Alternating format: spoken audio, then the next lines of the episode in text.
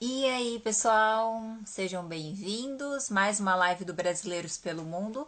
Hoje com a Thaís Rezende. Vou aguardar ela entrar aqui, o pessoal chegar aí. Ó, a Thaís já está on. Oi, André. Seja bem-vindo de novo. Mandem aí pra galera que vocês têm aí nos contatos, para todo mundo já seguir a gente, acompanhar esse papo legal que hoje será com a Thaís Rezende, que mora na França. Ela vai contar certinho onde, por que, que ela foi para lá, é, como ela foi para lá. Estou colocando aqui o Instagram dela, que eu estou aprendendo esse negócio de fixar, eu acho, né? Eu nem sei se eu tô, na verdade. Aquela digita e tem que fazer o que mesmo, gente? Digita nos comentários, coloca o nome da pessoa, e daí marca para fixar, né? Era para ser isso, mas eu tô parecendo esse famoso aí que vai fazer entrevista e não sabe colocar as coisas, né? Mas espera aí. Como vocês estão? Frio aí no Brasil, pessoal do Brasil. Pessoal que tá aqui pela Europa, outros países, quem tá acompanhando aí, calor, frio, como que tá as coisas? Contem aí pra gente. Thaís, manda já para seus amigos, aí eu vou te chamar, só um minutinho. Oi, Marina, Marina entrando aí. Marina tem entrevista com ela na próxima semana, que é da Itália. Está na Itália, quase uma italiana, já vai contar pra gente também. Pera aí. Thaís, vou te chamar, tá? Lembrando que hoje o bate-papo é com a Thaís Rezende. A Thaís eu ainda não a conheço. Então vai ser um papo bem legal, né? Vai aparecer aí no seu, tô te chamando agora, Thaís. Tava enrolando aqui, ó. Meu Deus do céu, que poder é esse? Pera aí, gente. Tudo bem? E aí, dona Thaís, tudo bem? Tudo, prazer. Nossa, tô... Prazer. A gente, eu não... Como? No Instagram, né? Sim, tá pelo Instagram. Você tá me ouvindo bem? Tô. Galera, vocês estão ouvindo a gente bem aí? Testem aí, que eu tô ouvindo a Thaís baixo, mas eu não sei se é o. Amigos entrando, então já tá no meu Instagram. Isso, quando você, quando eu te chamo, já aparece lá no seu, a galera já vai ver. Mas se for o caso, tem essa setinha aí, ó.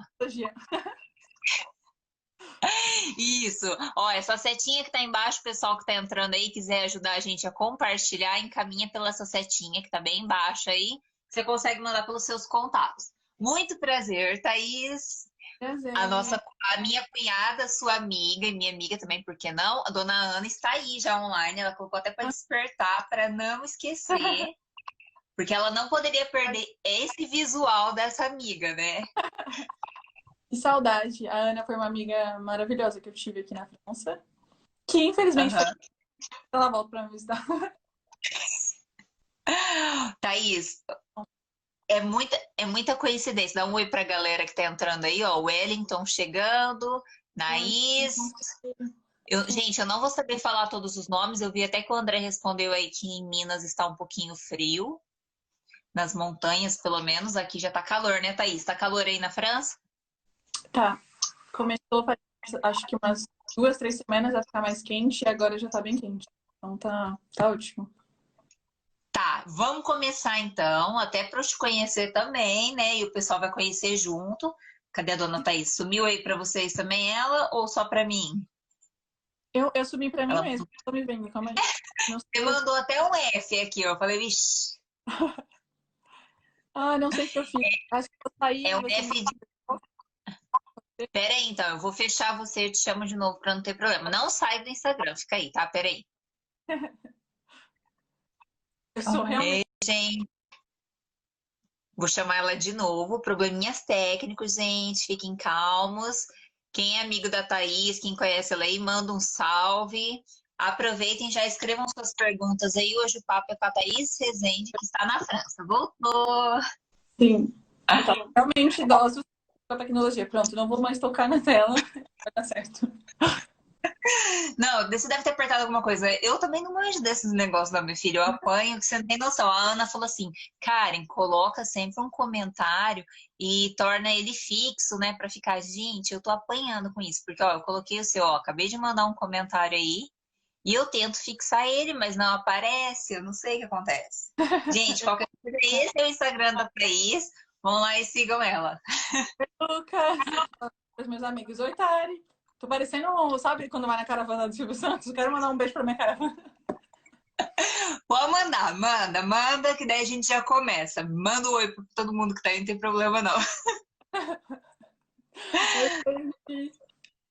gente, a Thaís tá diva demais, né? O que que esse brinco Vamos lá, Thaís. Enrolação que a gente já tá enrolando aqui, né? Isso é, isso é estratégia de, de, de a gente chamar o pessoal, né? Galera que tá chegando aí, ó, já temos 12 pessoas com a gente. A gente sabe que esses 12 vão encaminhar para outras pessoas e assim sucessivamente quando vê tá explodindo essa live.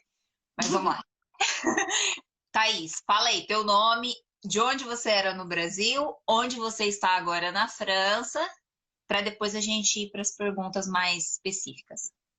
Então, eu sou Thaís, tenho 27 anos, uma senhora já. Eu sou de São Paulo, da Zona Leste de São Paulo. Sim. E agora moro em Versalhes, na França, que é uma cidade pertinho de Paris. E faz dois anos e meio que eu tô aqui.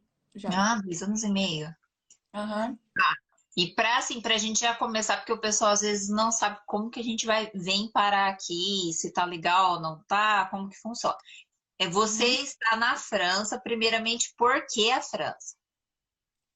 Ah, é uma história muito longa. Na verdade, não, eu não escolhi a França. Eu só escolhi uhum. que eu queria fazer intercâmbio. E aí eu comecei a procurar intercâmbios baratos. Eu estava ah. intercâmbio barato. E aí eu, eu, descobri um intercâmbio de au pair, que eu posso falar mais depois, se você quiser. Uhum. E eu pesquisei sobre o intercâmbio de au pair na Europa e eu vi que um dos países mais seguros para fazer esse tipo de intercâmbio era a França. Então, por isso que eu vim para a França. Eu já tinha interesse de vir para a França, tipo, curiosidade, mas não era um país que eu era tipo, nossa, preciso conhecer esse país. Mas foi o país que eu vi que, que seria mais seguro, que é tudo bem certinho, regulamentado, então, para correr menos riscos. Porque o intercâmbio já era um pouco meio. Você corre um pouco de risco. Sim. Então você está aí por intercâmbio? Sim, eu vim, fiz um intercâmbio de au pair durante uhum. um ano. E aí eu. Minha, minha própria voz, um pouco. E aí eu. Depois eu entrei no mestrado. Aí agora eu tô terminando o mestrado e trabalhando. Então agora eu não tô mais no intercâmbio, eu tô por conta própria. Eu faço mestrado e trabalho. Entendi. Esse, no caso que você fez intercâmbio de au pair, você falou que selecionou a França por você achar que é mais certinho, tal, para ficar mais tranquilo. E como assim que foi? Você encontrou lá na cidade de São Paulo uma agência que já te encaminhava tudo? Como que funciona? Conta um pouco aí para o pessoal ter uma noção. Não, na verdade foi assim. Eu eu tava bem perdida na vida. Eu tinha acabado de terminar a faculdade uhum. e eu não uhum. sabia o que eu queria fazer. Eu tava tipo não, não tinha emprego. Foi e foi difícil porque nos quatro anos que eu fiz faculdade Aí terminei a faculdade. Eu... Tá caindo a internet aí? Voltou a sua internet. E aí eu. E aí comecei a procurar intercâmbios. Eu falei assim, ah, acho que é um bom momento, porque não tinha nada me prendendo no Brasil, né? Eu falei assim, acho que é um bom momento para eu procurar um, um intercâmbio. E aí, como eu falei, eu pesquisava uhum. intercâmbios baratos, encontrei esse intercâmbio de au pair, que é muito comum nos Estados Unidos, que para resumir consiste em você muda para outro país, para morar com uma família local, uma família nativa. E aí você uhum. trabalha para eles, cuidando das crianças, meio período por dia. Uh, Sim. E no resto do dia você tá livre. E em troca você ganha um pequeno salário, realmente pequeno mesmo. É tipo uma mesadinha de filha mais velha. Mas mas me interessava Sim. era que você ganha é, alojamento, que é um quarto só para você, normalmente um banheiro só para você, alimentação. E Entendi. Aí, meu, pra mim compensa muito, porque se eu tô sem grana e eu vou pra lá já com lugar pra morar, tipo, vou ter alimentação e ainda vou ganhar um pouquinho, é perfeito.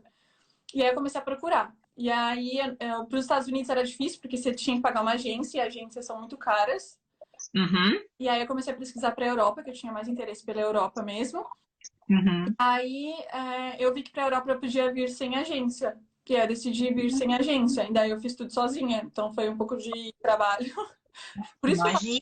que eu queria vir para um país que realmente fosse seguro, porque como eu sozinha, não tinha garantia nenhum, nenhuma, assim, se desse, se desse merda, perdão a palavra, ia, ia ser Tá, mas peraí, assim, dá para ver que você já foi um pouco corajosa, mas dá para você contar assim, como, assim, se surgiu a ideia, você queria fazer o au pair tal, e que seria de preferência um país da Europa, mas qual foi o seu primeiro passo, assim?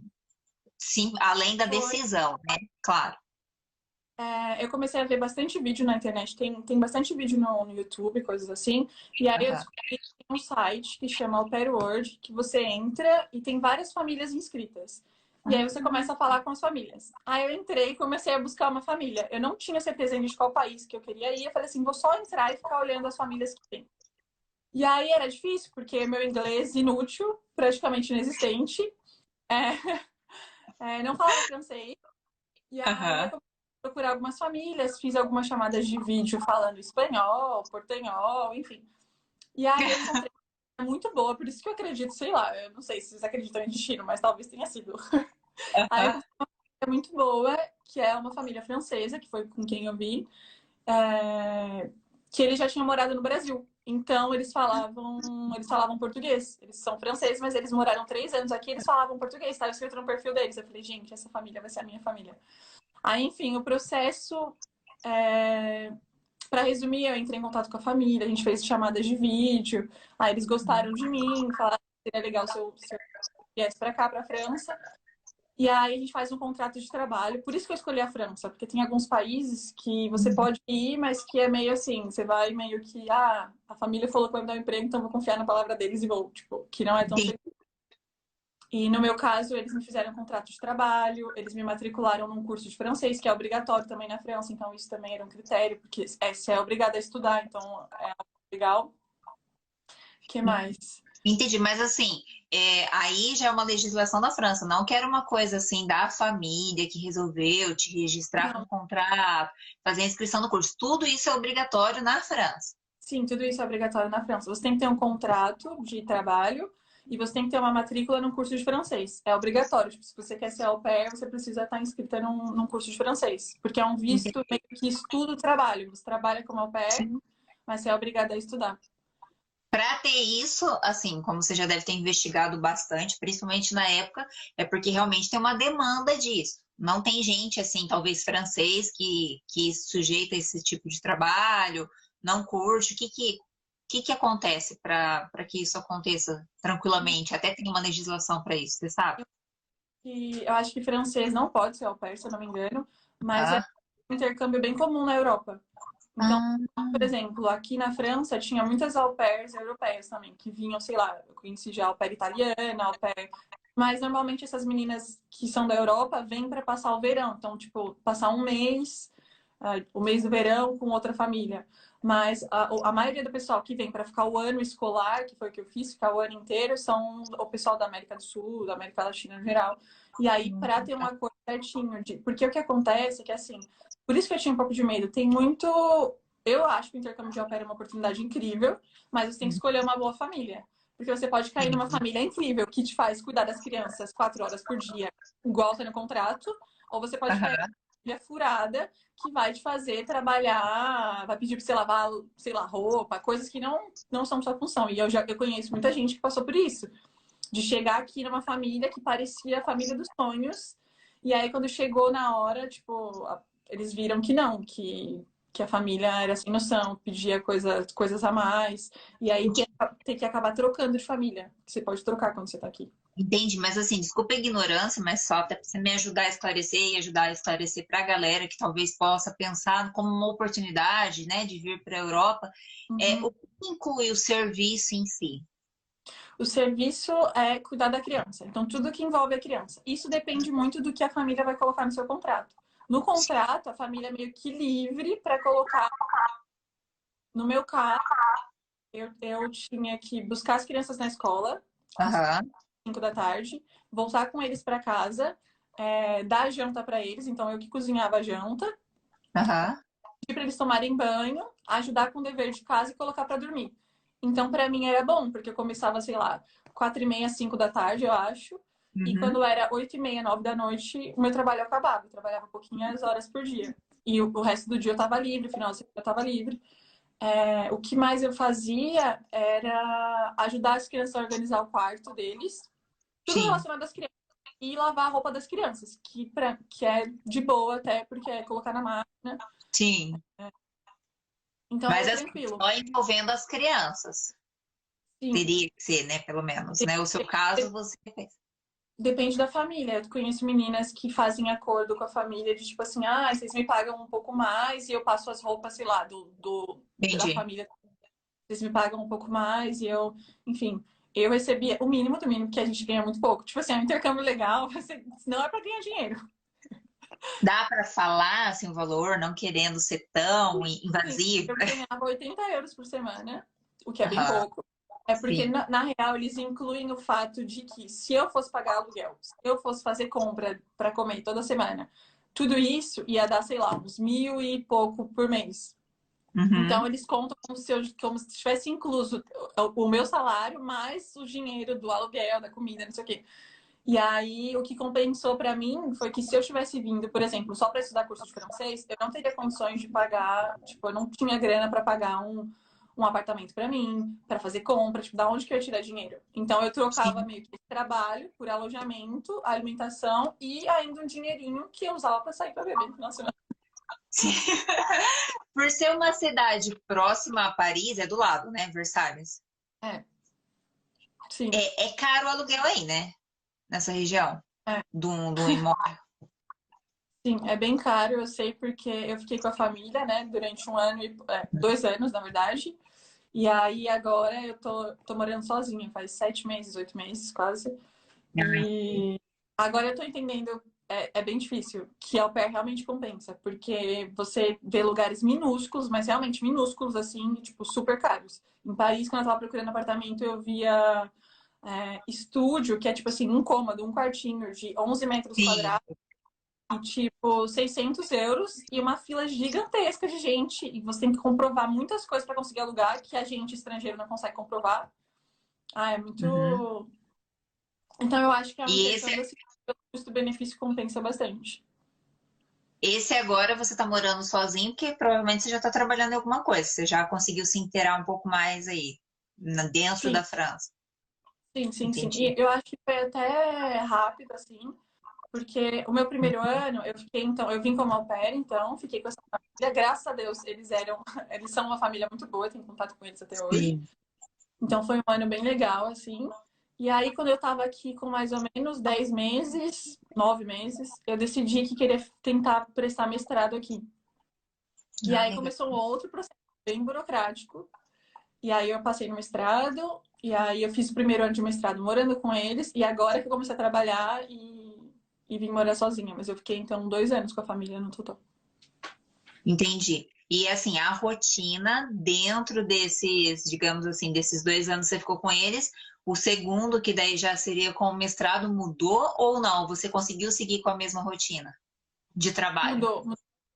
Porque, na, na verdade, foi assim, eu passei no mestrado e aí eu fiquei um pouco desesperada, porque eu falei assim, agora, porque o mestrado aqui é em período integral, né? Então eu Aham. estudava das nove da manhã até cinco e meia da tarde. E aí, quando eu passei, eu falei assim, tá, legal, é muito bom pro mestrado, mas como eu vou me manter aqui? Porque eu pensei, a família vai falar que não tem mais como, porque eu não vou estar mais disponível. E aí era questão de se manter. Por isso que eu, que eu bato na tecla de que a pair é muito bom, porque ajuda no quesito alojamento, alimentação. Sim. E aí eu fui, cheguei e conversei com a família. Falei, olha, eu fui aprovada no mestrado, tô muito feliz, eu quero continuar na França, eu quero saber se existe alguma possibilidade de eu continuar com você. E aí, Uhum. mais uma vez, pra minha sorte, as crianças que eu cuido são crianças já grandinhas. Tipo, a menina ia fazer 11 anos, nesse ano que eu tava, no- a novinha ia fazer 11 anos. Aí Aham. a mãe, a mãe da família falou assim pra mim, olha, tem como sim você continuar com a gente. As crianças já estão grandes, você não precisa mais buscar eles na escola, eles podem voltar sozinhos. Então você chega em casa, quando você chegar na faculdade, você chega em casa, você só prepara o jantar. É, me dá uma ajudinha com, a, com o quarto deles, uma vez por semana, e por mim tá ok. Mas eu vou te pagar menos. Então eu ganhava praticamente nada. Eu tava realmente trocando o alojamento e a alimentação praticamente 40 euros. Mas pra mim tava ótimo. De, de fazer meu mestrado. Sim. Tá com, com nada, assim, sabe? Tá. E, e o seu, o seu mestrado, você tem alguma bolsa, alguma coisa ou não? É já só uma questão de estudo que você não paga, né? É gratuito no seu caso. Uh, os mestrados essas faculdades públicas são, entre aspas, gratuitas, porque você paga uma taxa de inscrição que custa, depende do curso que você vai fazer, mas para mestrado acho que é 265 euros. Uhum. E você paga, acho que mais 90 euros de uma outra taxa. Enfim, não dá nem 400 euros por ano, assim. Então é barato. Ah, sim. Mas em universidades públicas, né? Em privadas, óbvio, é, tem cursos bem caros, depende do que, do que cada um Entendi. quer fazer. Você está fazendo mestrado em quê mesmo? Eu faço em chama Gestão e Inovação, mas é voltado para a área da saúde. E aí, e aí eu fiquei bem feliz, porque esse primeiro ano de mestrado foi bem legal. Foi muito puxado, na verdade, que foi o ano passado, porque Sim. eu tinha aula inteiro. Aí eu chegava à noite, eu só largava minhas coisas no quarto, já ia ficar com as crianças. Aí eu ficava com as crianças até nove da noite. Aí quando eu ia pro meu quarto nove da noite, ainda tinha que estudar, eu tinha que e aí, depois, para piorar, eu arrumei um trabalho, porque o dinheiro que eu ganhava com a família era muito pouquinho, né? Aham. Uhum. E aí, para piorar, para piorar não, foi bom, mas eu arrumei um trabalho de final de semana numa loja. Uhum. E aí era sete semana. Eu não parava nunca, assim, foi, foi bem difícil, mas depois acabou valendo a pena, porque esse ano de mestrado era em está, com o estágio junto, e o estágio é um salário que eu consigo me manter, morar sozinha, então. Ah, legal. Você, assim, necessariamente é esse mestrado que você está fazendo não tem uma bolsa, mas agora com o estágio você existe o estágio remunerado. Meio que o sistema do Brasil, né? Sim, o, o, aqui na França tem um tipo de mestrado, não sei se tem aí, que chama alternância, que é uma ideia de que o estudante ele vai alternar entre estudo e trabalho. Então, no meu segundo ano é isso, eu alterno, eu tenho três semanas de trabalho numa empresa, uma semana de aula na faculdade. Três semanas de trabalho numa empresa, uma semana de aula na faculdade. E aí, só que a empresa não me paga como se eu estivesse trabalhando três semanas. A empresa me paga como se eu estivesse às quatro trabalhando lá. Então, eu ganho um salário meio que normal, assim. Sim. Então, por, por isso que eu consegui vir morar sozinha nossa, bem interessante. Você falou que você chegou na França e não falava francês, né? Aí a dúvida que fica, como que a pessoa, em dois anos, ou até menos, né? Dois anos, um ano e pouco depois, você já entrou no mestrado. Como que foi isso? Você já estava se virando bem no francês ou você foi na cara e coragem, fez a prova com francês meia boca e partiu? Foi bem difícil, porque no começo eu realmente não falava nada. E eu lembro que eu até brincava com os meus amigos e eu falava assim, gente, vocês acham que é possível ficar um ano na França e não aprender francês? Porque, tipo, os três primeiros meses não vinha nada, sabe? Eu, eu, eu ficava assim, ó, as pessoas falando e eu assim. Uhum. E aí, acho que do terceiro pro sexto mês deu uma melhoradinha. E quando foi com seis, sete meses, que eu ia fazer o mestrado, né? Que eu queria fazer, tentar, pelo menos. E aí eu comecei a focar bastante em estudar para a prova. Não significa que o meu nível de francês era bom, significa que eu sabia fazer a prova. Aí... Fica aquele estudo específico, né, da língua, dentro de uma área, dentro de um tema, né? É, exatamente isso. Aí eu me foquei bastante na prova em si. E aí eu fiz a uhum. prova, consegui tirar um nível avançado que eu não tinha na época. Talvez eu nem tenha hoje, não sei, mas que eu não tinha. Uhum. Mas eu consegui passar na prova. E eu tava só assim, gente, eu só preciso passar na prova. Não preciso falar direito, porque na hora eu vou me virar. Meu Deus! E aí eu fiquei muito feliz. Eu lembro que eu até chorei de tanta alegria, porque com nove, nove meses que eu tava aqui, com nove meses eu fiz e consegui tirar o, o nível avançado. Então eu tava, tipo, a primeira etapa que eu precisava para entrar no mestrado, que era a língua, eu tinha conseguido, né? E aí eu fiquei mais motivada para tentar. Entendi. A primeira parte era a língua e depois era a prova específica já da área. É, então, aqui na França, a gente precisa fazer um, um dossiê. Quando você quer ah, não sei, quero fazer faculdade na França. Você faz um dossiê com alguns documentos. E aí, no uhum. meu caso, eles pediam um nível, o teste de nível de francês, tinha que ser um uhum. nível avançado, aí eu fiz e passei. Eles uhum. pediam o, o, meu diploma do Brasil, traduzido. É... Juramentado. É, juramentado. E a minha notas também, do Brasil, juramentado. Aí eles pediam uma carta de motivação, que é a parte mais importante do, do dossiê inteiro, que é onde você vai escrever por que você quer fazer esse mestrado, o que, que isso uhum. vai, te, vai acrescentar na sua vida e por que, que você quer fazer nessa universidade. Então, para mim, é o documento mais, assim, principal, porque é o único contato que você tem com a... Cortou o sinal aí? Peraí. Cortou o sinal. Desculpa, perdi a última frase. Ah, eu, eu falei que, era, que é o documento mais importante, eu acho, né? A carta de motivação, porque Sim. é o único o único documento que. A única maneira de se comunicar com a faculdade. Porque Entendi. é onde você escreve porque você quer. E aí você pode colocar também carta de recomendação. Por exemplo, um orientador do Brasil que gosta de você, que, que fale, tipo, não, essa pessoa é uma pessoa responsável, pode ir. E aí é isso, e aí eles avaliam seu dossiê e te chamam para uma entrevista. Alguns, alguns mestrados chamam para entrevistas, outros não. E aí eu fui chamada para uma entrevista, eu fui, aí foi o momento que eu tava mais nervosa, porque no meu papel eu tava falando que meu nível era avançado. Na vida real, sabemos que não era avançado coisa nenhuma. Mas você conseguiu, né? Porque tá aí. E aí, na entrevista, falei com o meu francês do jeito que tava, com o meu sotaque. E aí, uhum. no final da entrevista, eu lembro que eles perguntaram assim: Você tem mais alguma coisa para falar? Daí eu falei: Tenho. Eles, o quê? Então, eu sei que meu francês não tá tão bom, mas eu cheguei faz só nove meses e eu tô muito motivada, eu sinto que eu tô aprendendo. Enfim, eu mostrei que eu tava, tava me esforçando, né? Eu acho que eles pensaram, tadinha, esforçada, vamos assim.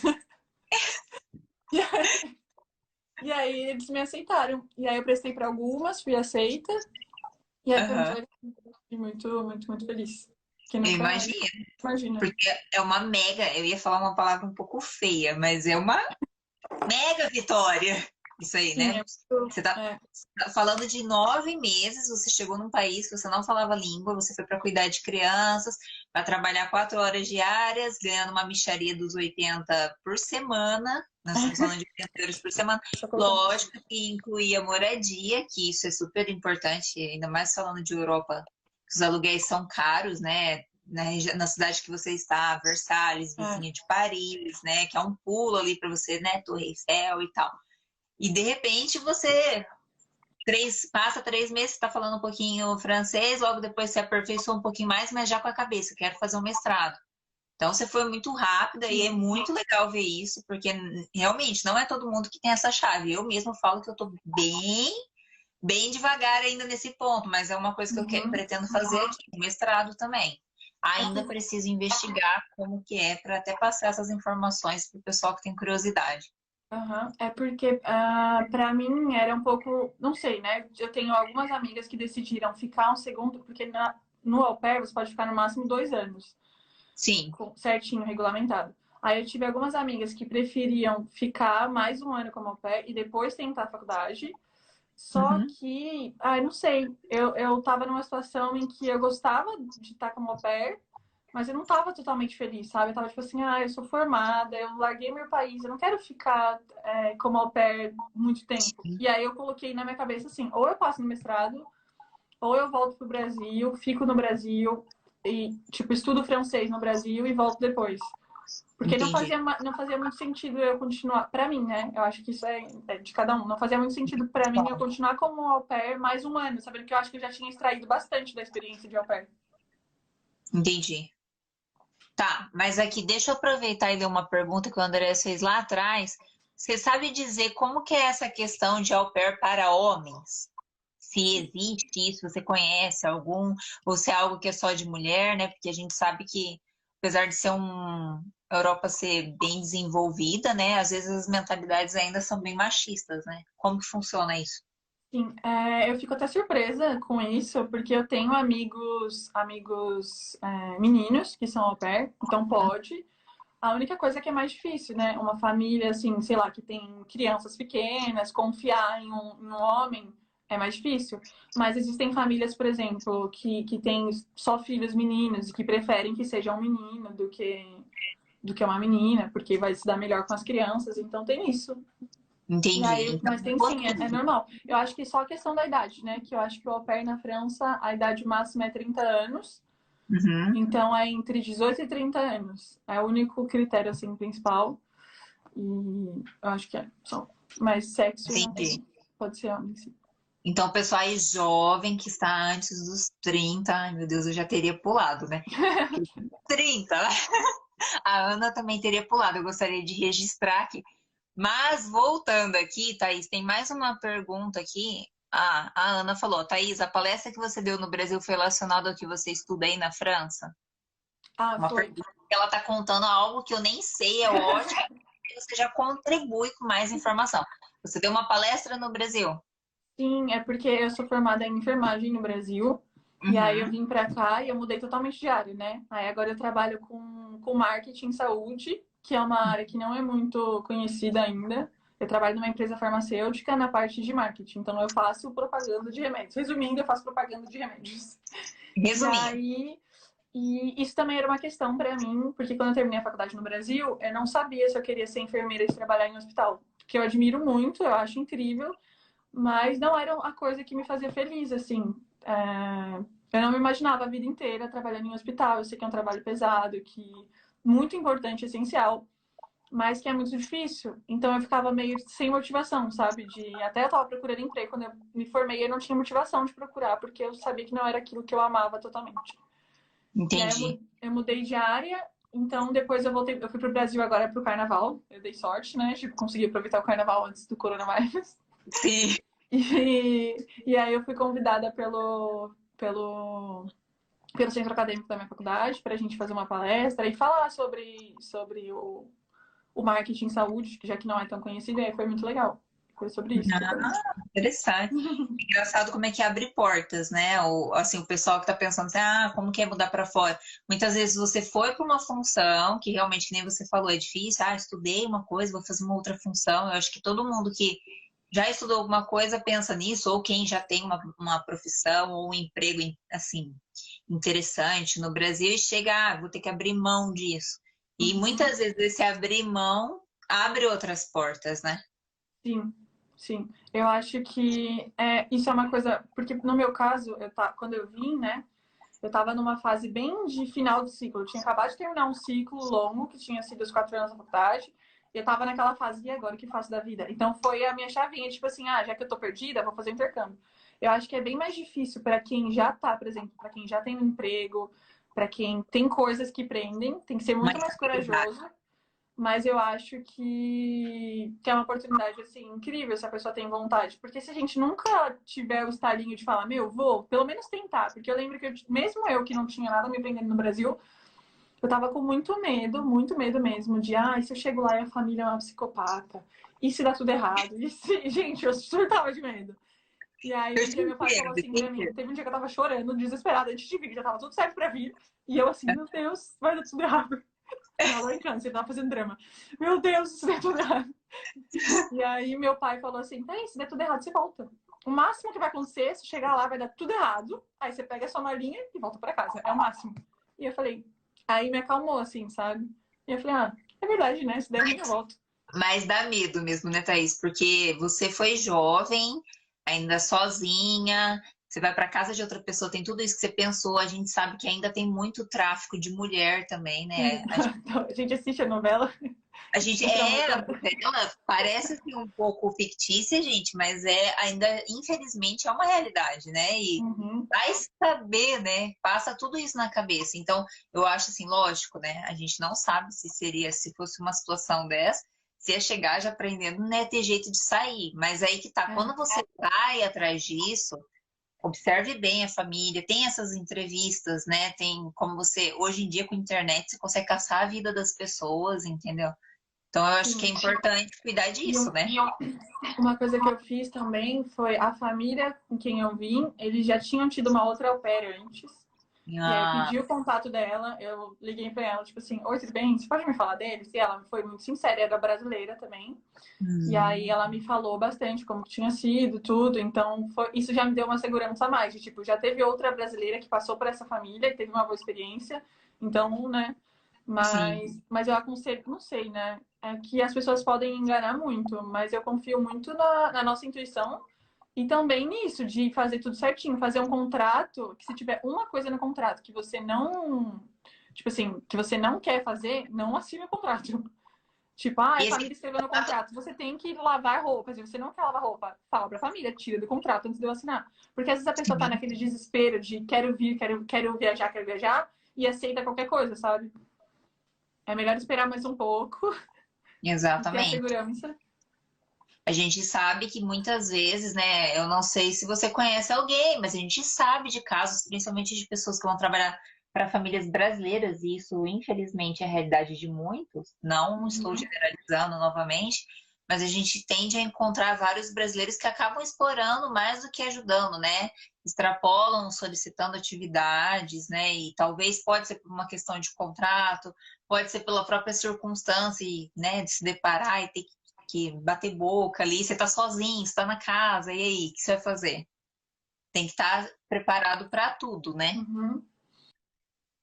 Sim, eu acho que ah, é muito importante essa questão de ter o contrato certinho e de impor regras, sabe? Tipo, eu tenho, eu tenho algumas amigas que trocaram de família, que chega no momento, se você vê que não tá bom para você, você chega e fala, olha, vou sair e tem muita possibilidade de você encontrar uma outra família. Na França, ainda mais já estando aqui, é bem mais fácil. Sim. Você pode encontrar uma outra família e enfim, mas eu acho que no geral, assim, eu sou bem a favor desse tipo de intercâmbio, porque principalmente para a galera que não tem tanta condição, né? Óbvio, se você tem condição de vir alugar um apartamento, morar sozinho, ótimo, maravilhoso. Se você, como eu, não tem, é uma oportunidade de você fazer um intercâmbio gastando pouco. Eu lembro Sim. que no meu processo inteiro, assim, eu acho que eu não gastei nem 3 mil reais, então é um intercâmbio muito barato.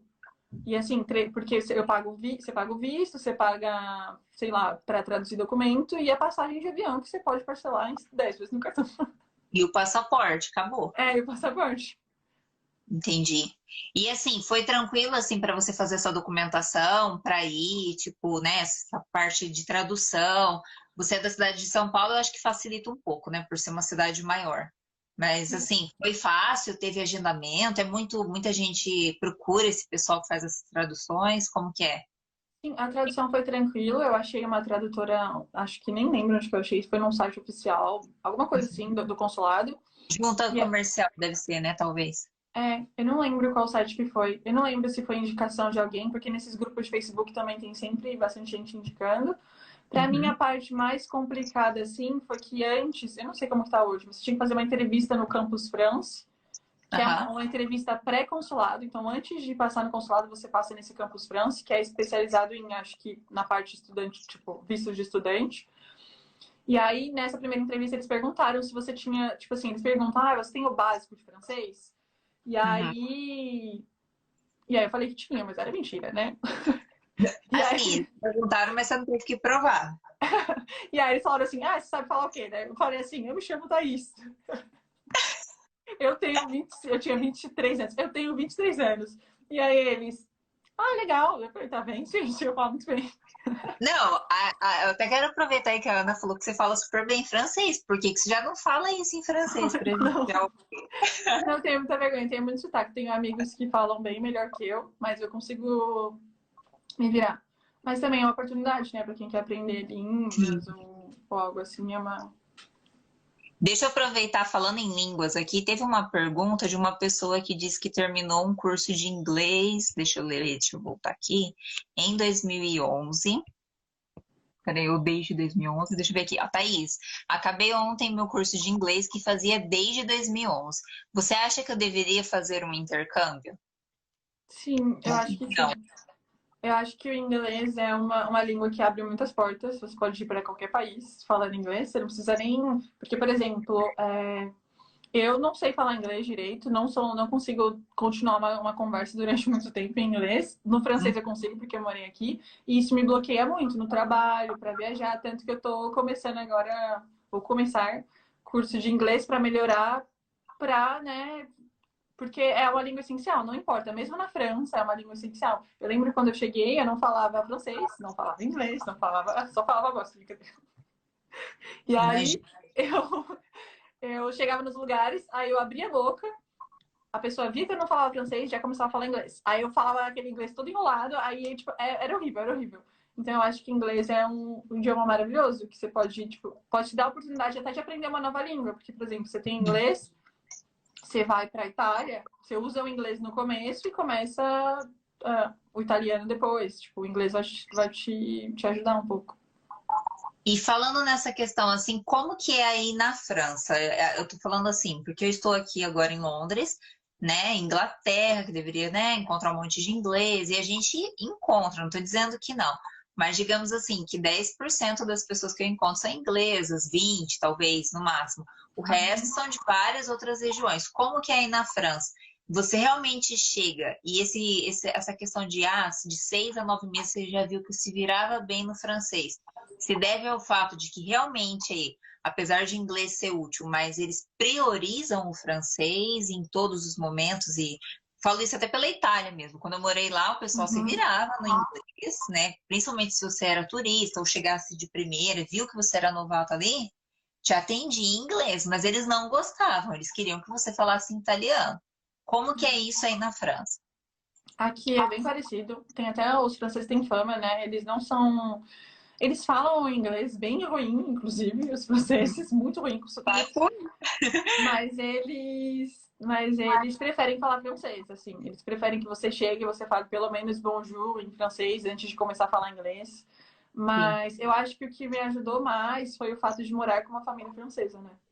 Sim. Então, por mais que eles, fa eles falam português, a família, mas eles falavam português comigo. Entre eles, eles estavam o tempo inteiro falando, falando francês, as crianças vendo desenho em francês. Então, isso, e, tipo, chega uma hora que, não sei, é muito estranho, porque no começo, quando eu pensava que eu nunca ia aprender, eu falava, uhum. eu não entendo nada. E parece que chega uma hora que vira uma chavinha, você começa a entender uma parte aqui, uma parte aqui, uma parte ali, porque você ouve muitas vezes a mesma coisa, né?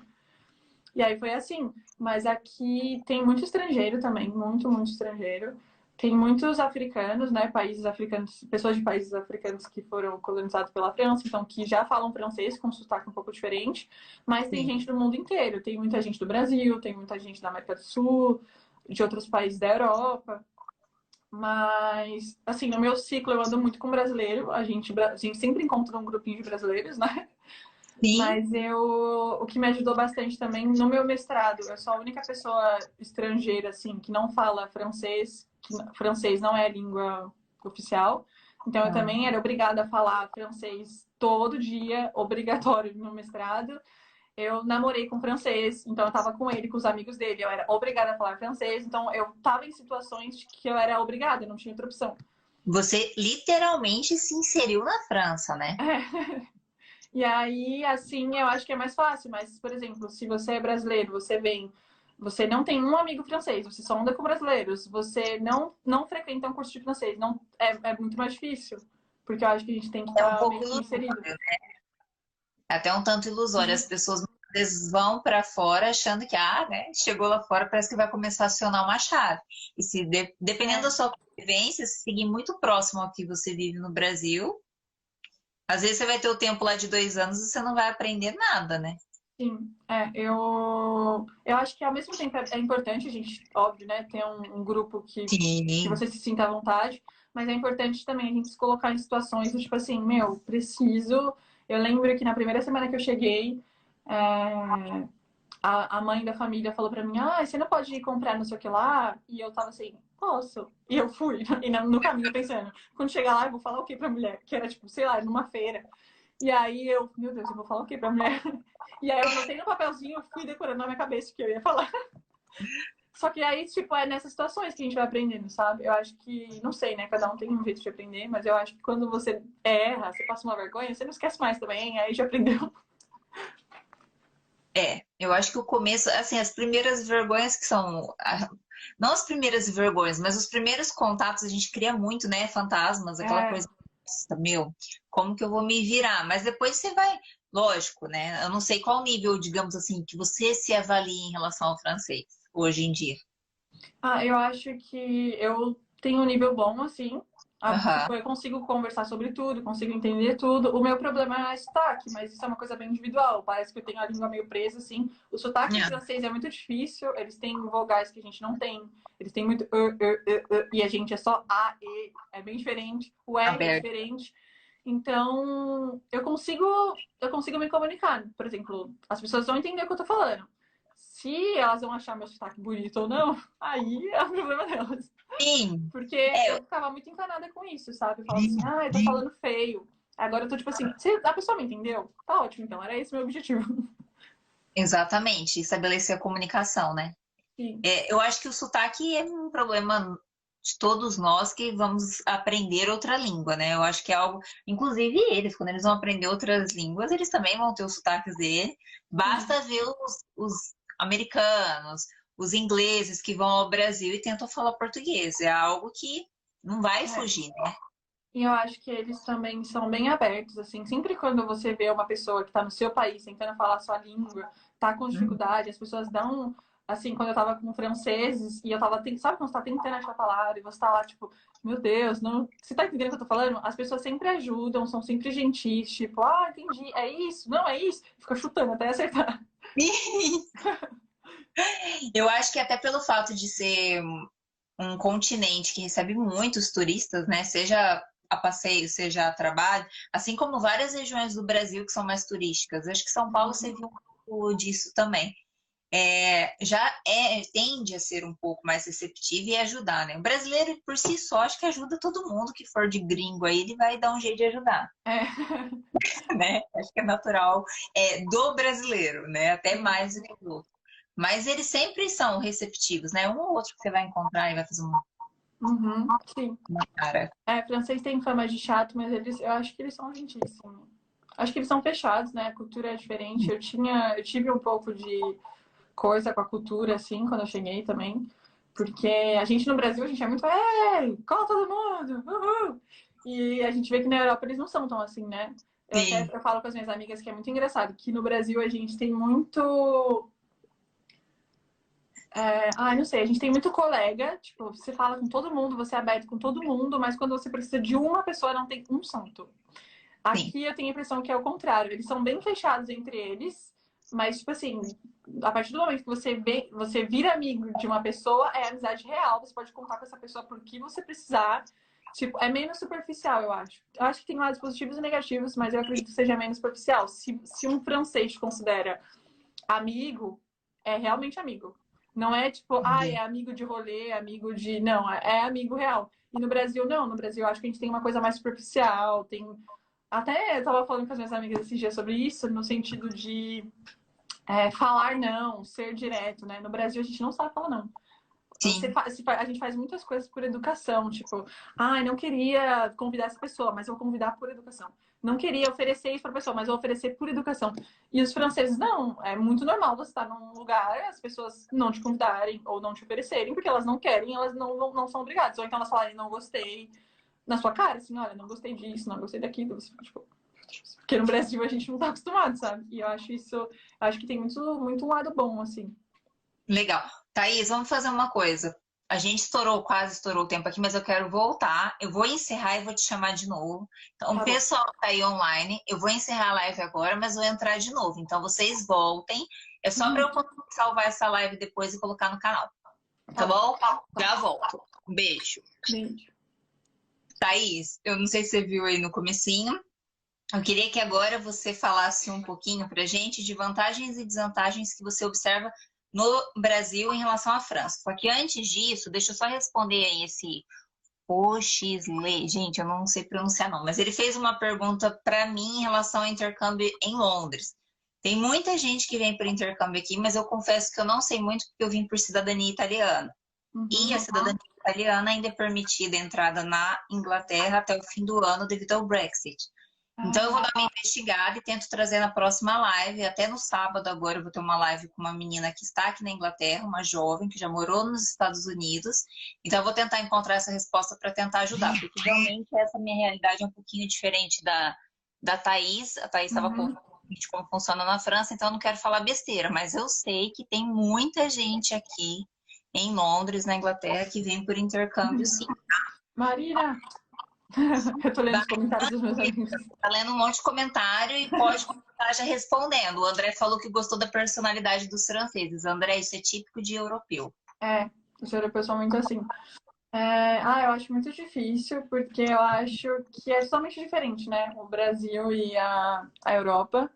Eu, sinceramente, assim, eu, eu sou uma pessoa muito patriota. Tudo bem uhum. que isso virou uma palavra um pouco feia nesses últimos dias, mas eu sou patriota no bom sentido. Eu tenho muito. Ah, eu tenho muito amor pelo Brasil, pela nossa cultura, pelo nosso jeito. Eu acho que nós somos pessoas muito preocupadas com os outros. Tipo, é... ao mesmo tempo que eu falei isso, de da gente ser meio, meio superficial, eu acho que por um Brasil ser um país é... que ainda passa por muitas dificuldades, desigualdade social, tudo isso, a gente é muito mais altru altruísta, eu acho. E eu não Sim. sinto tanto isso aqui. Eu sinto que aqui é um, um, ambiente mais assim de cada um por si, sabe? As pessoas, por exemplo, é... não é comum uma, uma pessoa ficar visitando a casa da outra e você ter essas coisas. É muito fechado, é muito. Ah, não sei explicar, é muito frio. Na minha opinião, é muito frio. Para começar, aí tem churrasco? Já começa por aí, né? tem um churrasco bem churuca, com umas linguiçinhas, tipo, é isso que eu acho. É festa, nossa senhora. O povo que não sabe fazer festa é europeu. Gente, você vai numa festa. Eu sinto muita falta disso também. É, música, calor humano. músicas. É... Oi? Calor humano, você é, sente? É, calor humano, sim, no geral. Mas eu acho que uma vantagem muito grande da Europa, na, da França, assim, é não tem tanta desigualdade social que nem no Brasil, né? No uhum. Brasil, a gente vê pessoas que têm uma condição de vida uma financeira muito, muito, muito boa e pessoas que não têm nada na miséria. Aqui eu tenho a impressão, pelo menos na França, não sei como é aí, que existe uma, uma média, assim. Tem muita gente igual, os salários não variam tanto de uma coisa, uhum. tipo assim, sabe? Um engenheiro não vai ganhar 20 vezes mais que a moça da limpeza, sabe? Tem um equilíbrio maior. Então eu acho que é, as pessoas têm mais oportunidades também. No Brasil, eu acho que é bem comum, tipo, se você nasce numa favela, numa comunidade muito pobre, é muito difícil você conseguir sair dessa realidade e subir na vida. Você tem que se esforçar muito. Aqui eu acho que o governo dá. A gente vai. Eu entro muito em política, mas eu acho que o governo aqui dá muito mais oportunidade para as pessoas Uhum. De, se elas quiserem, terem, terem oportunidade de ter uma qualidade de vida melhor, sabe? No Brasil, não. A começar pela educação, né? Pelo básico, né? Sim, uma educação de qualidade, é... Ah, é acesso às coisas mesmo. Eu sei que as pessoas no Brasil tem muita gente contra a ajuda social do governo. E aqui, que é um país considerado nem não é considerado de esquerda, né? é um país que tem muita ajuda social, sabe, até para estrangeiros. Então, dá o mínimo para quem precisa, sabe? Eu acho que isso aqui é, é muito.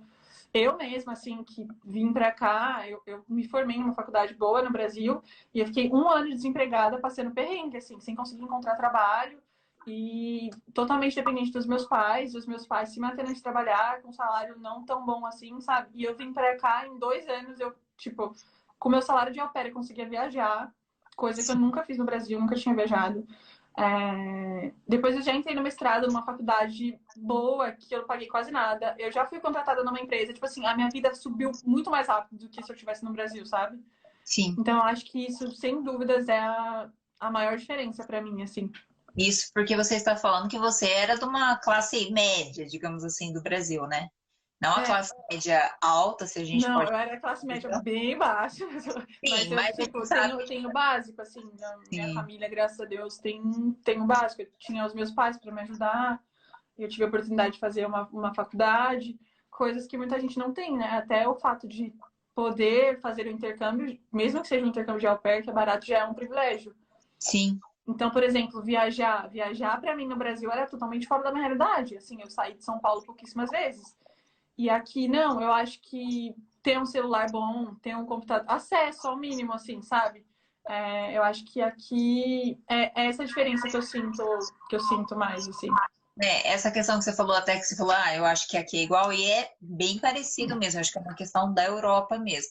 A questão, assim, que você vê uma, uma formação estilo favela aqui seria mais entre quando vem os imigrantes, né, e não conseguem legalizar, que alguns se encontram em situação um pouco mais difícil. Daí nesses grupos você pode até encontrar, mas ainda nem compara em questão de percentual que a gente vê no Brasil, infelizmente, como ainda não só assim, não sei, acho que você já deve ter visto até na minha página, né, em relação à CUFA, Central Única das Favelas, quem não conhece, é um projeto muito legal, é uma ONG que é a nível nacional e internacional também, e que eles fazem tra trabalhos com pessoas da favela.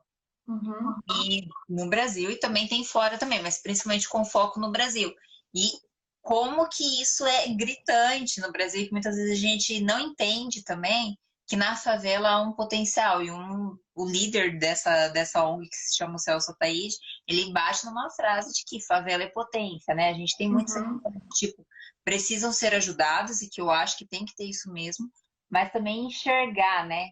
de enxergar o potencial dessas pessoas e que elas movimentam a economia do Brasil aos montes, mas não veem o retorno.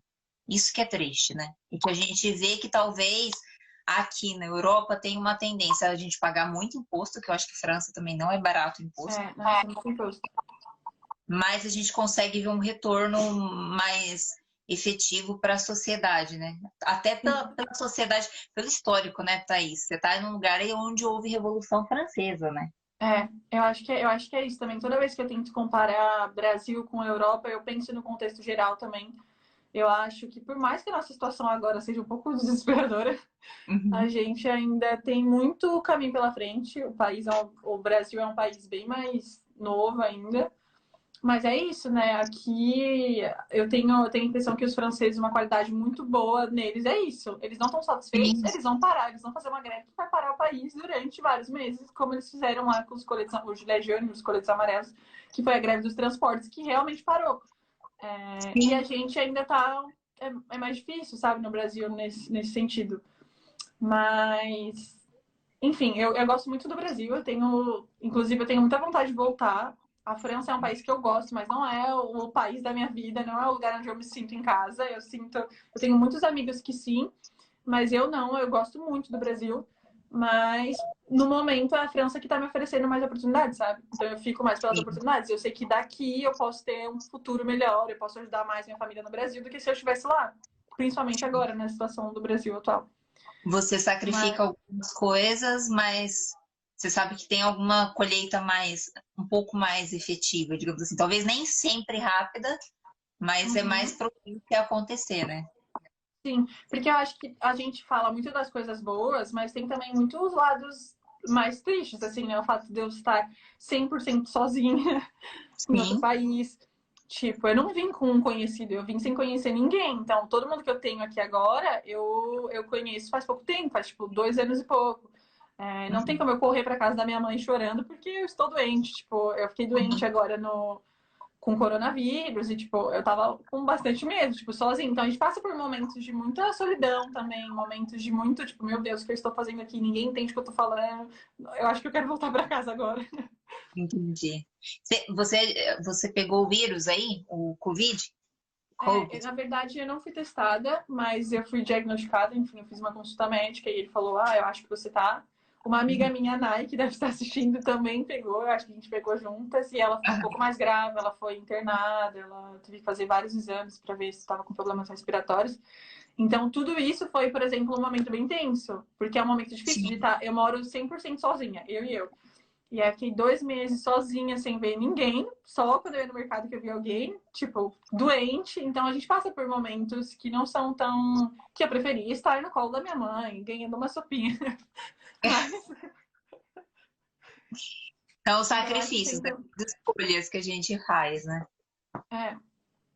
Eu tenho uma leve, leve, tipo, uma pontinha da noção do que você passou, porque eu fiquei 45 dias, 50 dias sozinha na Itália, logo quando eu cheguei, ainda no processo de cidadania, para o marido chegar depois, fora a distância, né, de pai, mãe, irmã, essas coisas, né? Mas como eu já era casada, já estava numa família nova, que era o meu esposo, né? Uhum. Mas 50 dias eu falei, gente, olha, parabéns para quem vive sozinho, ainda mais em outro lugar, que tem toda uma adaptação, é tudo muito novo. Então, realmente, como o pessoal está colocando aí, são momentos de resiliência, né? Você superar Sim. certos medos, que nem você falou, você ficou doente agora, e nossa, ainda bem que até agora sua saúde estava ótima, mas a gente nunca Sim. sabe né? como é. é. que é. Então, quando você se vê sozinho, você fala, ah, e agora? E também eu acho que são nesses momentos que a gente vê que tem muita gente legal no mundo. Tipo, aqui na, aqui na, na França tem um grupo de au pairs, uh, de amigas que se ajudam muito, que eu sei que se eu precisar elas podem vir correndo. Tem minhas amigas Versalhes também. Então, tipo, a gente acaba que por isso que a gente se reúne, né, os brasileiros. Fica, vira uma família, porque na hora que você precisa, você tá sozinha. Tipo, teve o meu amigo que foi fazer compra para mim no mercado quando eu tava doente, porque eu não podia sair para não contaminar as pessoas. Uhum. É, eu passei meu aniversário sozinha, minhas amigas, a Naya e a Isabel, mandaram um bolo pra cá, mandaram. Eu tô me sentindo na caravana do Silvio Santos.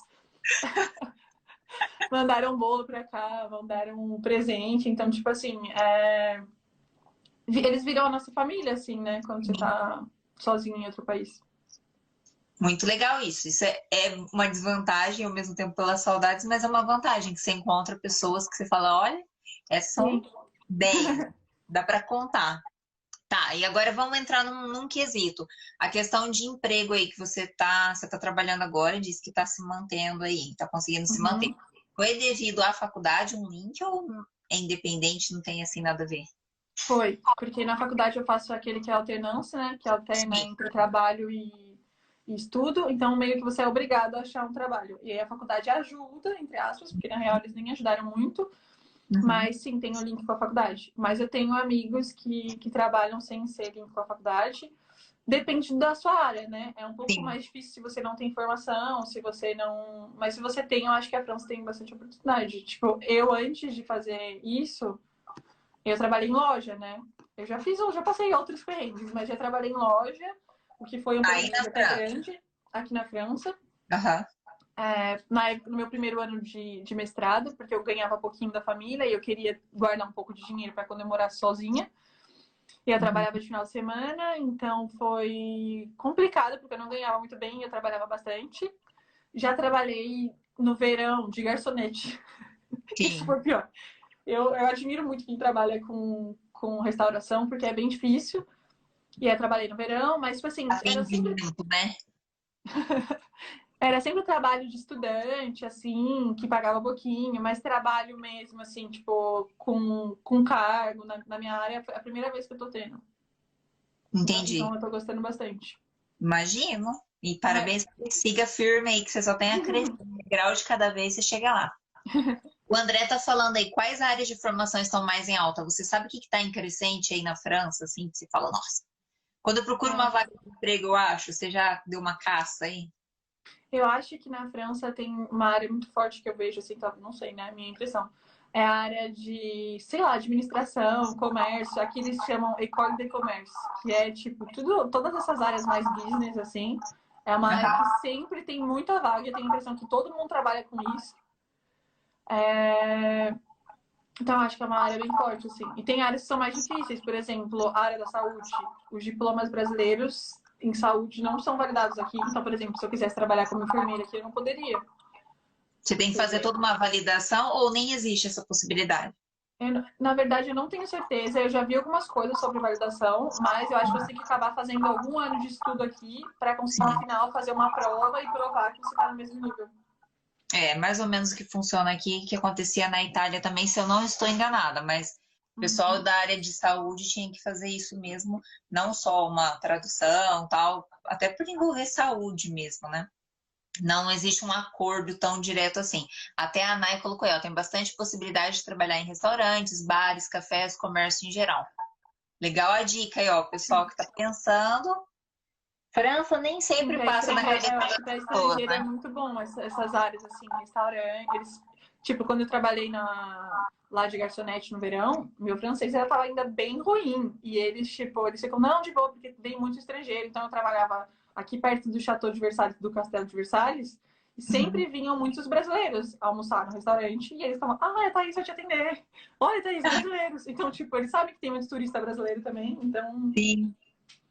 É, é uma cidade totalmente turística, né? Estava do lado aí de Paris, é. não, não tem como, né? Uhum. Mas é legal você falar isso, porque muitas vezes as pessoas acham que pela dificuldade com a língua ela vai ter alguns bloqueios. Vai ter, não estou falando que não, uhum. mas também há lugares que facilitam isso justamente pela chegada de turistas, né? Sim, sim. Você pode ser o atendimento específico, atendimento especial, porque turistas nem sempre vão chegar falando.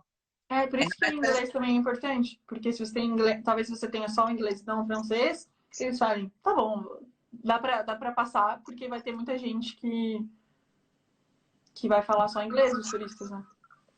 Tá, vamos agora para a parte de moradia aí. Você falou que já é caro, eu já sei. Uhum. Não queria entrar tanto assim específico seu, mas assim, mais ou menos uma base. É, é, qual o valor, mais ou menos, de um aluguel que seja de um flat aí, aqueles pequenininhos que é só o quarto e tal? Você tem ah, noção? Então, eu acho que depende bastante do, do lugar. Em Paris tem, tipo, os bairros que são mais caros e os que são mais baratos. Então, por exemplo, no norte de Paris, que é um pouquinho mais perigoso, não é tão perigoso, mas é um pouquinho mais que no, sei lá, no centro ou no sul, é mais barato. Mas eu acho que, em média, por exemplo, se você vai alugar um estúdio de 15 metros quadrados, o que é bem pequeno, é realmente o tamanho de um quarto. Sim. Não vai custar menos que 650 euros, mais ou menos. Se você quiser alugar, sei lá, 30 metros quadrados, já passa de mil, mil e duzentos, mil e quinhentos. Então é, tipo, muito caro mesmo. E, na minha opinião, o pior não é nem o preço, o pior é as exigências, assim. Porque você precisa ter um salário três vezes maior que o preço do aluguel, você precisa ter um fiador, você precisa ter muito documento. Então, é, é, muito complicado. Tanto que quando eu moro num estúdio minúsculo, eu pago 550, que é barato até comparando assim com. Mas para eu conseguir aqui, eu tive que pedir que o. É, tem uma, uma ajuda do governo para estudantes, em que o governo meio que é, vira seu fiador. Porque eu não tinha fiador. E, por exemplo, os meus pais não podem ser meus fiadores, porque o fiador precisa ser uma pessoa francês que ganhe três vezes o salário do aluguel. É, o, é, três vezes mais que, que o aluguel. Então eu não tinha, então eu fiquei muito desesperada quando eu tava procurando, porque eu ia na, por exemplo, visitar apartamentos e chegava lá, tinha uma fila enorme de um monte de gente, tipo assim, juro, mais de 50 pessoas na fila para um apartamento, as pessoas com um dossiê na mão, tipo, com o pai e com a mãe do lado, uhum. provar. É, e eu lá, assim, sozinha, estrangeira. Imagina. eu vou pagar. Óbvio que não. Imagino. É. Mas assim, quem não vai alugar um, um lugar só para si próprio, tipo divisão de quarto, alguma coisa assim, você tem noção mais ou menos de qual é o valor? Apesar de você não ter vivido, né? Num quarto, você viveu como au pair. Eu acho, que, eu acho que é mais ou menos o mesmo preço, depende, né? Tem apartamentos. Eu, quando eu estava procurando, eu procurei também para dividir com alguém. Uhum. E eu acho que depende do objetivo da pessoa, mas pode compensar. Você paga 500 euros, por exemplo, num quarto você vai dividir com alguém, mas você vai ter uma sala, você vai ter uma cozinha, melhor Sim. do que morar num quartinho. Eu tava numa fase que eu já tinha morado com a família durante, então eu tava tipo assim, meu Deus, eu preciso estar sozinha e fazer o que eu quero, o que eu quero. Então por isso que eu decidi vir pra cá. É, exatamente. Isso é importante, porque a gente não tem eu acho que nem você que era de São Paulo era um pouco mais comum, regiões de cidades universitárias, é comum ter repúblicas, né? Dividir no uhum. Brasil, mas eu não vivi essa realidade no Brasil, né? Morava com os pais, depois casei, fui para minha casa, tal, não tive isso. E hoje eu moro com meu marido, eu alugo o quarto. Então, assim, se divide com outras duas pessoas, outro, um é brasileiro, mais tranquilo, uhum. outro não é, então você já encontra algumas dificuldades. É três grupos, né? Quatro pessoas ao todo para dividir cozinha, então você tem que estar ciente disso tudo, né? Sim, então, eu durante a graduação no Brasil, eu mora, eu, eu sou de São Paulo, mas eu estudei no interior de São Paulo. Então, durante Sim. os quatro anos eu dividi, né, com vários estudantes. Já, já cheguei a dividir com muita gente, assim. E aí, eu sei, eu já tinha um pouco essa experiência de, às vezes pode ser bom, dependendo das pessoas, às vezes pode não ser tão bom. E aí, depois, como eu já tinha, falei assim, ah, como eu vou começar a trabalhar, eu ainda sou estudante, tenho ajudas do governo. Ah, porque tem isso também, acho que é uma coisa legal de falar. Aqui hum. tem uma coisa que chama CAF, que é quando você é estudante, se você você pode pedir uma ajuda do governo para pagar seu aluguel. E aí é, eu pedi essa ajuda. Eu não tinha, quando você é ao pé, você não tem direito, porque você não paga aluguel. Sim. E aí agora eu pedi essa ajuda do governo quando eu vim, quando eu vim para cá. E foi muito louco, porque no começo, logo que eu pedi, eles falaram assim: ah, você tem direito a 150 euros por mês. Aí eu falei, nossa, muito bom, né? Já fiquei super feliz. ajuda, né? E aí eles analisam o seu, o seu, a sua declaração de impostos, tipo, o tanto que você ganhou nos últimos dois anos. E eu não tinha dado ainda o tanto que eu ganhei nos últimos dois anos. É, faz pouco tempo, eu já contei a vida inteira, né? Eu falei não, atrás. Fala, compartilha. Aí eles me pediram, eles me pediram de novo para colocar o meu, o tanto que eu tinha ganhado em 2018. Em 2018 eu ganhei quase nada, porque eu era ao pé. Aí eu coloquei, aí eles aumentaram, tipo, então agora eu tô ganhando mais do que isso ainda, então eu tenho, tipo, uma ajuda do governo que já é muito boa para pagar meu aluguel. Então eu acho que, por isso que eu falo sobre o governo francês, no sentido de, tipo assim, você sente que o governo tá ali, você paga muito imposto? Paga, mas, tipo, você tem uma ajuda quando você precisa, sabe? Então isso já é uma ajuda legal, assim. E o seu exemplo é legal até para o pessoal que tem estudado no Brasil e às vezes pensa em fazer uma especialização, seja mestrado, seja doutorado, ou que seja uma especialização nível uhum. pós-graduação, é saber que tem essas oportunidades, né? Que nem no seu caso, os estudos com certeza abriram, os estudos abriram muitas portas para você. Eu vendo a minha amiga comentou, desculpa, mas eu acho que essa CAF, acho que até se você não é estudante, você pode pedir. Eu acho que é uma questão de renda. Não sei quais são os critérios, mas eu sei que tem famílias, por exemplo, casais que comprovam que não tem uma situação financeira muito boa, alguma coisa assim, o governo pode ajudar se você tem filhos. Enfim, não sei como. Eu pensava que era só para estudante, acabei de descobrir. Ah, legal, isso é legal saber, mas eu acho que é bem típico da Europa mesmo, né? Os poucos uhum. países que já passou por aqui, alguns comentários, outros que a gente né, tem como é, verificar na internet, a gente sabe que boa parte dos países da Europa, aqueles que não têm uma renda, que tem uma renda muito baixa, muitas vezes tem essa questão de ajudar, independente de pandemia ou não, né? Seria mais ou menos Bolsa Família, digamos assim. Uhum. Só que, lógico, que atinge até um pessoal que ganha até razoável, às vezes, né? É. Que consegue. Eu, eu acho, eu acho que é uma ajuda, uma ajuda bem legal e também o fato de que mesmo estrangeiros podem ter acesso. Então, eu acho que a França tem várias coisas positivas, assim, que eu gosto.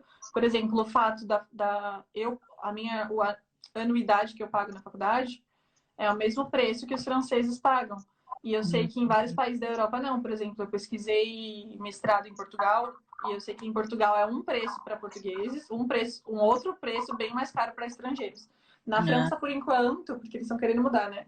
Por enquanto é o mesmo preço. Se você é francês ou se você é estrangeiro, você paga o mesmo preço.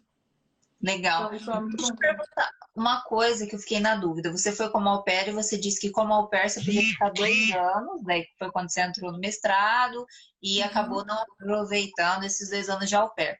Mas agora, é assim, quando acabar o seu mestrado, como que funciona? Você tem que voltar? Você tem como seguir aí? Você teria que seguir estudando? Ou você uhum. tem mesmo folga? Como que é? Então, quando você acaba um, um, curso de nível superior na França, você tem direito a um visto de um ano que chama. Não sei como que chama, esqueci. É, Pula essa parte. É, enfim, não sei como que chama, mas é um visto que te dá o direito de ficar, acho que um ano procurando trabalho. Tipo assim, ah, você se formou aqui, tá bom, você tem direito de ficar para tentar arrumar um trabalho.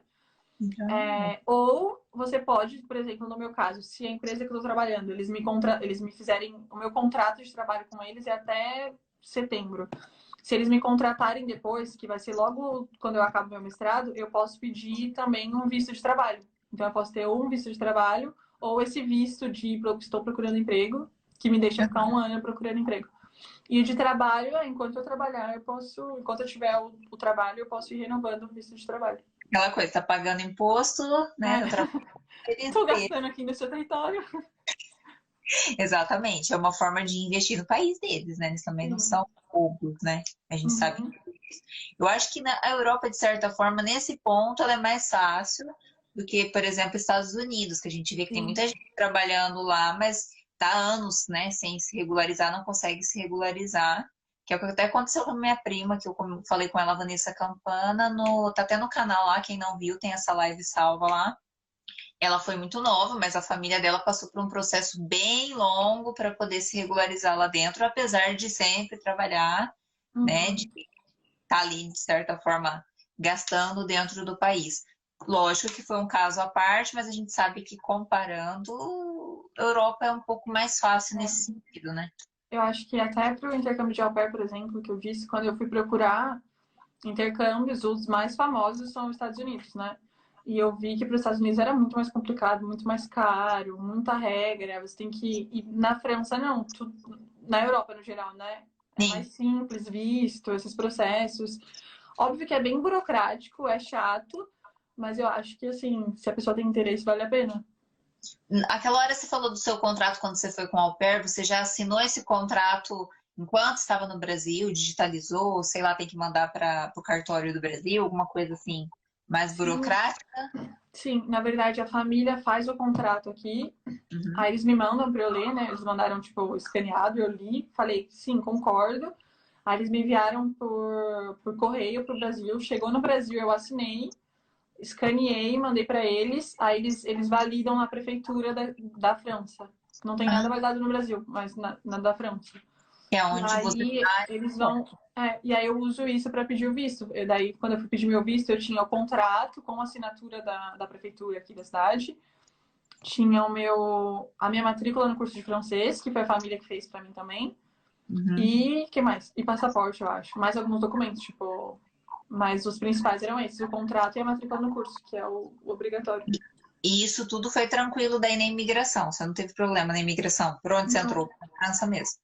Entrei pela França mesmo. Aí foi bem tranquilo. E aí eu, porque no Brasil, né, eles me deram um visto que foi até estranho, porque eu pedi um visto de um ano e eles me deram 11 meses. Eu falei, nossa, que grande diferença. Não sei porquê.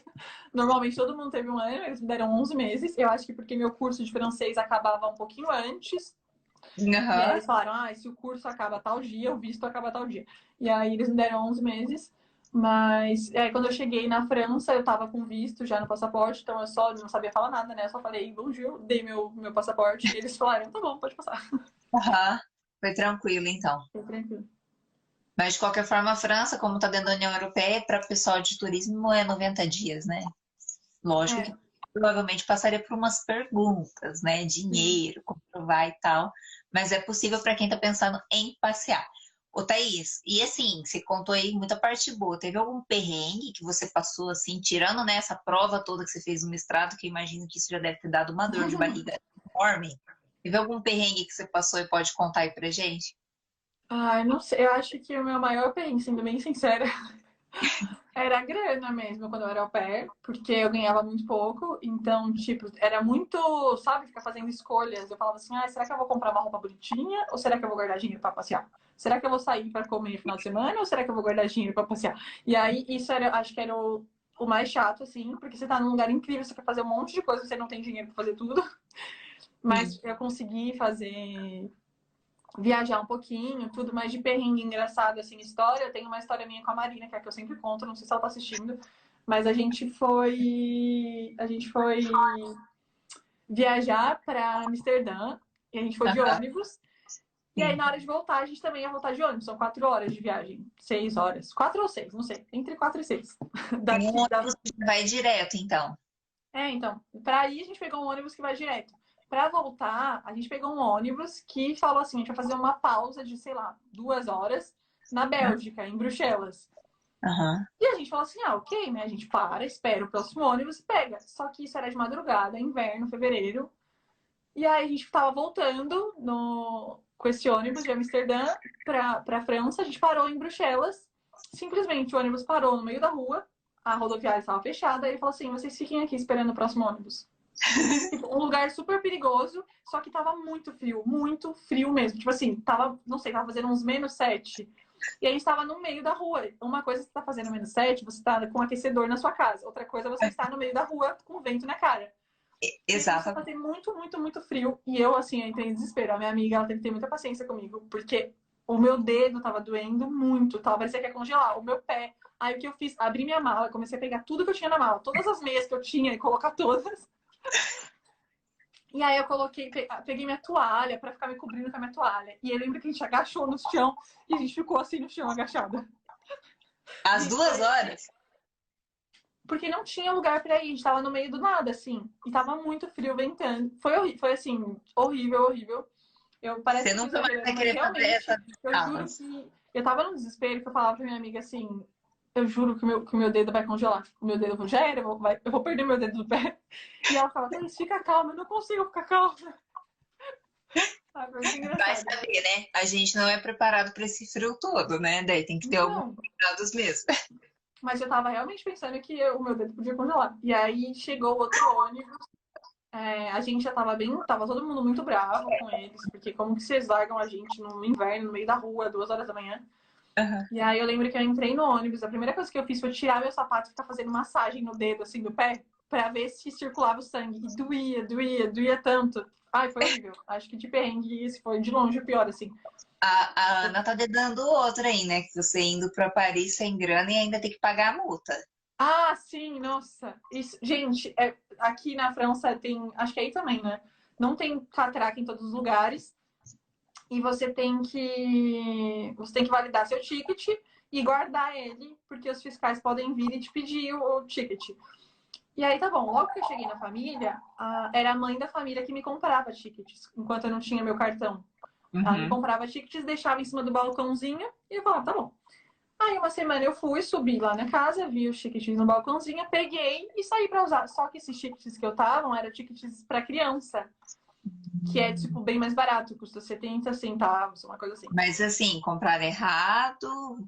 Não, eu acho que esse ela tinha deixado lá para as crianças, mas como era o mesmo lugar que ela deixava para mim, eu só peguei sem ver e já fui saindo. Hum. E aí passei com ele. É, a Ana tava comigo. É. E ainda eu acho, não lembro se eu tinha dado um para ela ou se eu falei para ela que ela também podia comprar esse, tipo, de pagar meia, porque a gente era estudante e ia dar bom.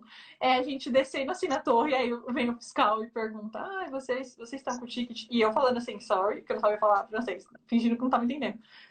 Aí eu dei o ticket toda feliz, pensando, meu filho, eu paguei a passagem. E aí é. ele falou que não, que era de que era de criança, que a gente não podia usar, explicou, a gente pagou 35 euros de multa.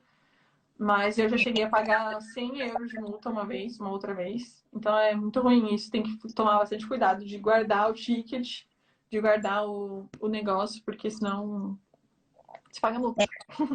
Aqui tem, a maioria tem catraca já hoje em dia pelo fluxo de gente, mas tem alguns lugares que não. Então fica a dica aí para quem for, fique atento a isso. A Itália era bem chata também, além de você comprar o ticket, você tinha que colocar na tipo um aparelhinho assim para validar ele, para dizer ah, que sim, sim, sim. Ele. Se você esquecesse e, sei lá, pegasse o trem e viesse fiscal, é como se você estivesse querendo subornar e usar esse mesmo ticket para um outro dia. Quando compra é. aquele ticket para semana, que você pode usar dia semana. É, aqui também você tem que validar. Eu já cheguei uma vez a pagar 100 euros de multa, porque normalmente eu tava sem o meu.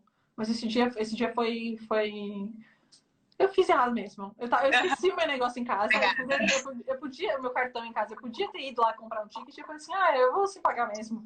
Aí fui. E aí eles vieram me, me falar, tipo, ah, você. Cadê, cadê seu cartão? E aí eu falei, nossa, moça, eu esqueci, porque realmente eu tinha esquecido a carteira inteira em casa, né? Uhum. E eu falei, ah, eu esqueci, não sei o que. Daí ele falou assim, ah, é 50 euros a multa. Aí eu falei, não tem como pagar agora, porque eu esqueci minha carteira em casa, então realmente eu não tenho dinheiro para pagar a multa. Uhum. E aí ele falou assim: se você não pagar agora, a multa dobra de preço. Se você não pagar na hora, eles dobram. E aí eu falei, moço, mas se eu esqueci minha carteira, eu não tenho dinheiro para pagar a multa. Uhum. E aí, enfim, aí eles falaram assim: ah, tá bom, é, me dá um documento. Aí eu dei o documento, eles pediram meu endereço, aí eles mandaram a multa por correio. Aí 100 euros. Aí eu tentei recorrer, fiz um drama, mas não funciona. Aí eu acho melhor pagar do que ficar com uma dívida. Não sei, né? Se fica seu nome em algum lugar, vai saber. E aí eu Sim. paguei. Provavelmente talvez gera um problema nesses.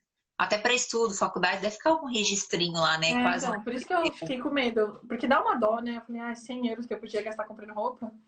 Mas aprendeu, né, Thaís? Agora é, aprendeu. Nunca mais. Eu, eu regulando 4 euros, tive que pagar 100. Nunca mais. tá, vamos só para uma pergunta aqui pra gente agilizar, porque a gente gosta de falar. Eu sei, já fiquei, já vou ter que marcar outros papos, porque das minhas. Deixa eu te perguntar, como que é a questão de receptividade? Você falou que eles são mais fechados, mas hoje, se você quiser palpitar alguma coisa e falar alguma coisa da França, os franceses aceitam você sendo uma imigrante palpitando na França? E você, saindo do Brasil, quando você quer falar alguma coisa do Brasil lá, qualquer situação, seja uma questão social, política, familiar, etc. Ah, você saiu do Brasil, não se mete mais aqui. Acontece isso com você? Já aconteceu? Uh, já aconteceu, eu acho. Dos franceses, se eles se incomodam, eu não sinto. Porque eu, eu acho que os franceses todo mundo, né? A gente tem muito isso de falar mal do nosso próprio país. Os franceses não são diferentes. A gente pode achar um país maravilhoso, eles sempre têm defeitos para colocar no próprio país. Então, uhum. se eu falar assim, ah, é porque eu acho que na França isso, sei lá, vocês são muito fechados, eles estão sempre tipo, nossa, é verdade. Eu nunca tive nenhum bloqueio nesse sentido. É, mas o contrário é, por exemplo, se alguém me fala, algum francês me fala mal do Brasil, eu fico tipo assim, meu amado, você acha que você tem o direito só eu tenho o direito de falar mal do meu país, tá Mas, não, hoje em dia. É muito... Não deixa eles falarem do seu, né? Não, mas hoje em dia bastante franceses perguntam, né? Ah, porque é o presidente do seu país, porque é a situação política. Eu fico, ai, gente, eu sei. Tá até um apertinho no coração. Então, nesse quesito, eu, eu deixo pra lá. Uhum. Mas sobre o Brasil, é, já aconteceu, principalmente é sempre em discussões políticas, né? De eu dar uma opinião, alguma coisa assim. E as uhum. pessoas ficarem assim, ai, você nem mora no Brasil, você mora em Paris. Comunista que mora em Paris, que não sei o quê. E aí dá aquela briga. Ah, você também é comunista? Entendi. Tá é, gente, e aí sempre dá. Já aconteceu de dar, mas normalmente não, né? No meu, enfim, no meu círculo de amigos, não, todo mundo sabe que eu sou, enfim, brasileira, sou, gosto muito do Brasil, acompanho muito tudo que está acontecendo no Brasil. É, eu não gosto, não sei, né? Não julgo, mas não gosto muito de, sabe, a pessoa sai do Brasil e acha que agora ela virou europeia e quer ser europeia. Fala assim, não, meu amigo, você é brasileiro mesmo. Acho melhor você assumir sua nacionalidade. Exatamente. Aí cansei de ouvir várias pessoas assim. Algumas você vê que é num tom de brincadeira, mas a gente sabe de gente que fez cidadania italiana. Ai, agora eu sou italiano. Eu sou ítalo brasileiro. Gente, me é. poupe. É.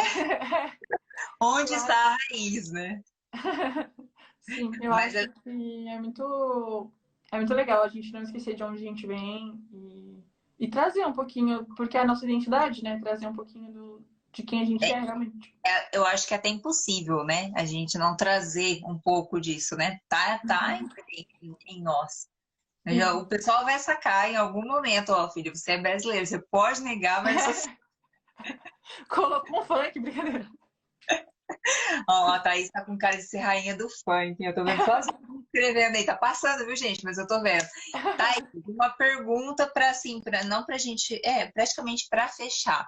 Mas assim, você voltaria a morar no Brasil, que pode ser que aconteça até pela possibilidade se caso você não achar emprego, alguma coisa, mas assim, querer. Se você tivesse escolha total, sem nenhuma circunstância negativa, você pensa em voltar para o Brasil? E se não é para o Brasil, outro lugar, você pensa em ir para outro lugar ou ficar aí? Ah, eu acho essa pergunta mais difícil de todas, porque agora, nesse momento, eu não sei. Eu tô, sabe aquela pessoa que não consegue fazer muitos planos para o futuro? É, eu acho que sim, eu, eu, eu, tenho muita vontade de voltar para o Brasil. Eu sou, eu sou assim apaixonada por São Paulo. Meus amigos sabem. Eu falo muito porque eu sinto muita falta de São Paulo, do ambiente. Não sei, tem alguma coisa que eu amo em São Paulo e eu voltaria assim a morar lá, mas não no contexto atual. Talvez no futuro, se as coisas melhorassem. Agora, sobre morar em outros países, eu tenho muita vontade de morar em outros países da Europa. É, a Espanha, por exemplo. Eu, uhum. eu, sinto falta daquela coisa mais calorosa, assim, sabe? Então eu acho que uhum. se fosse para mudar para outro país europeu, eu iria não para os países frios uhum. do norte, mas eu iria mais para Itália, Espanha, Portugal, algo que me fizesse sentir mais próxima do Brasil.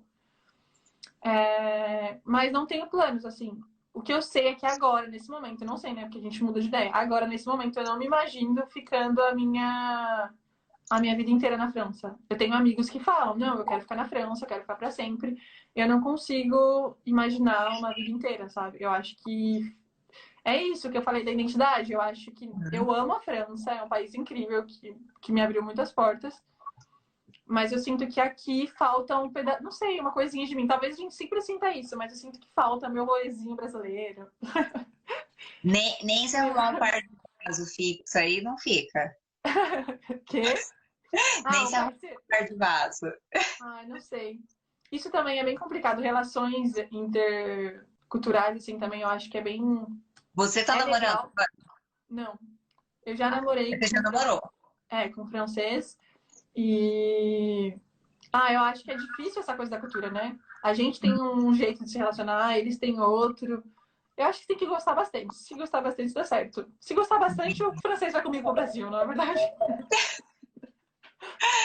Mas assim, já que a gente já está no, no, finalmente aí, né? Uma coisa, uma, uma pergunta um pouco mais pessoal.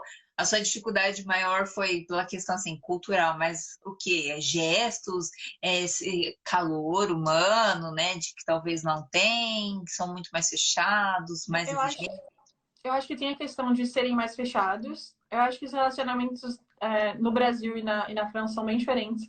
Na França, é a minha opinião, gente, não, não estou falando que relacionamento todo mundo é assim, mas eu acho que na França os relacionamentos são.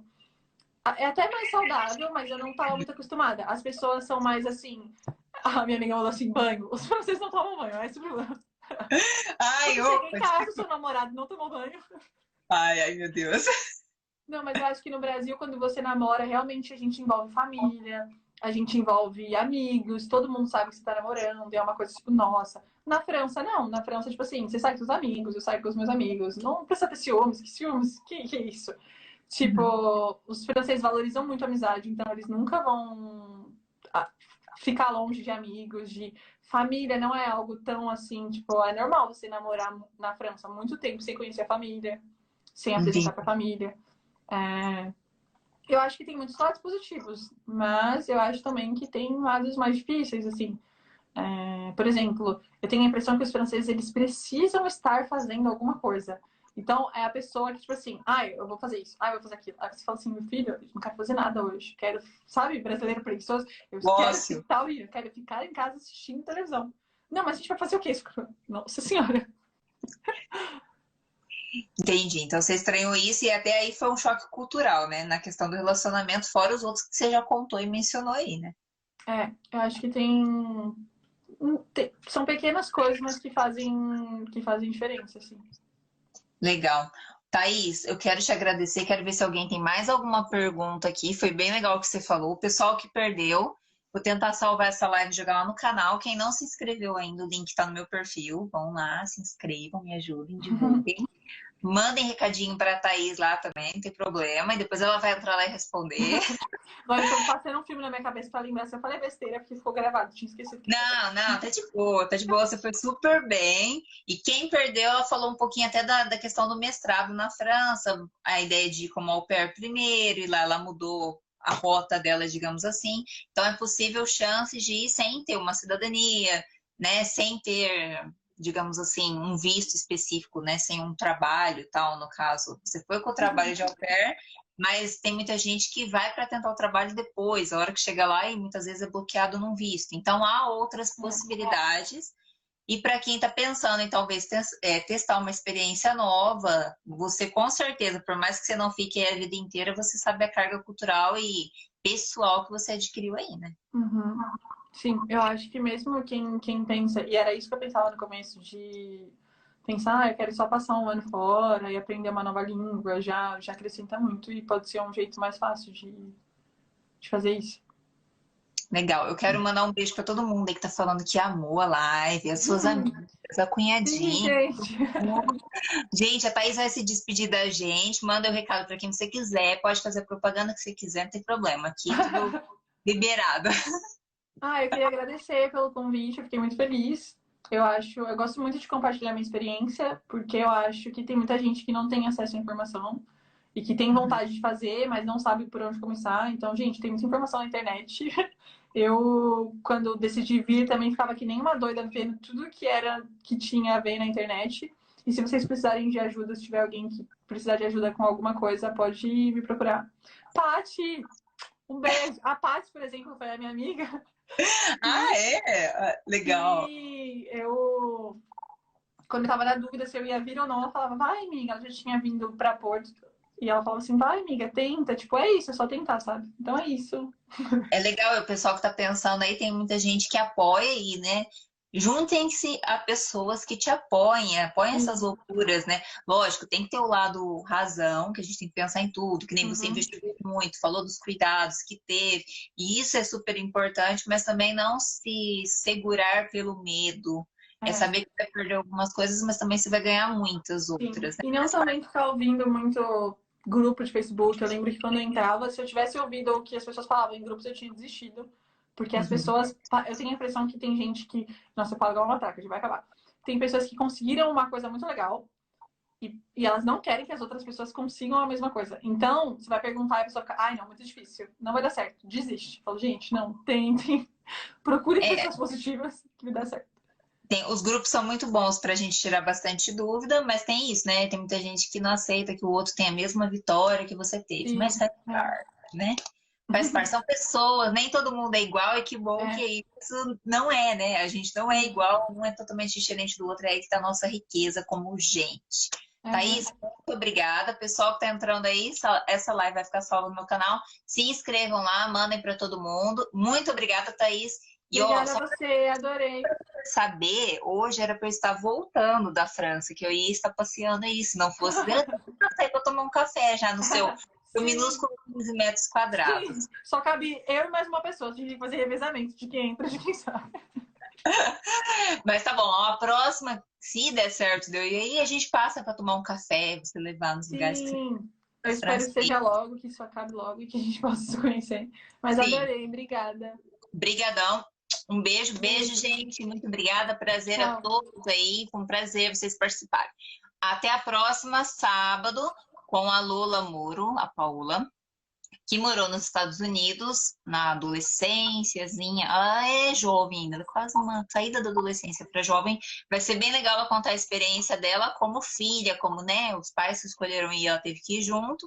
E agora ela está em Londres, então ela está vivendo duas realidades bem distintas e vai contar sobre a visão dela até pela idade dela também, que eu acho que vai ser legal para o pessoal aí que pensa, ai, ah, vou mudar, mas tenho filho, como que vai ser com meu filho? Então ela vai contar sobre isso também. Tá bom? Um beijo.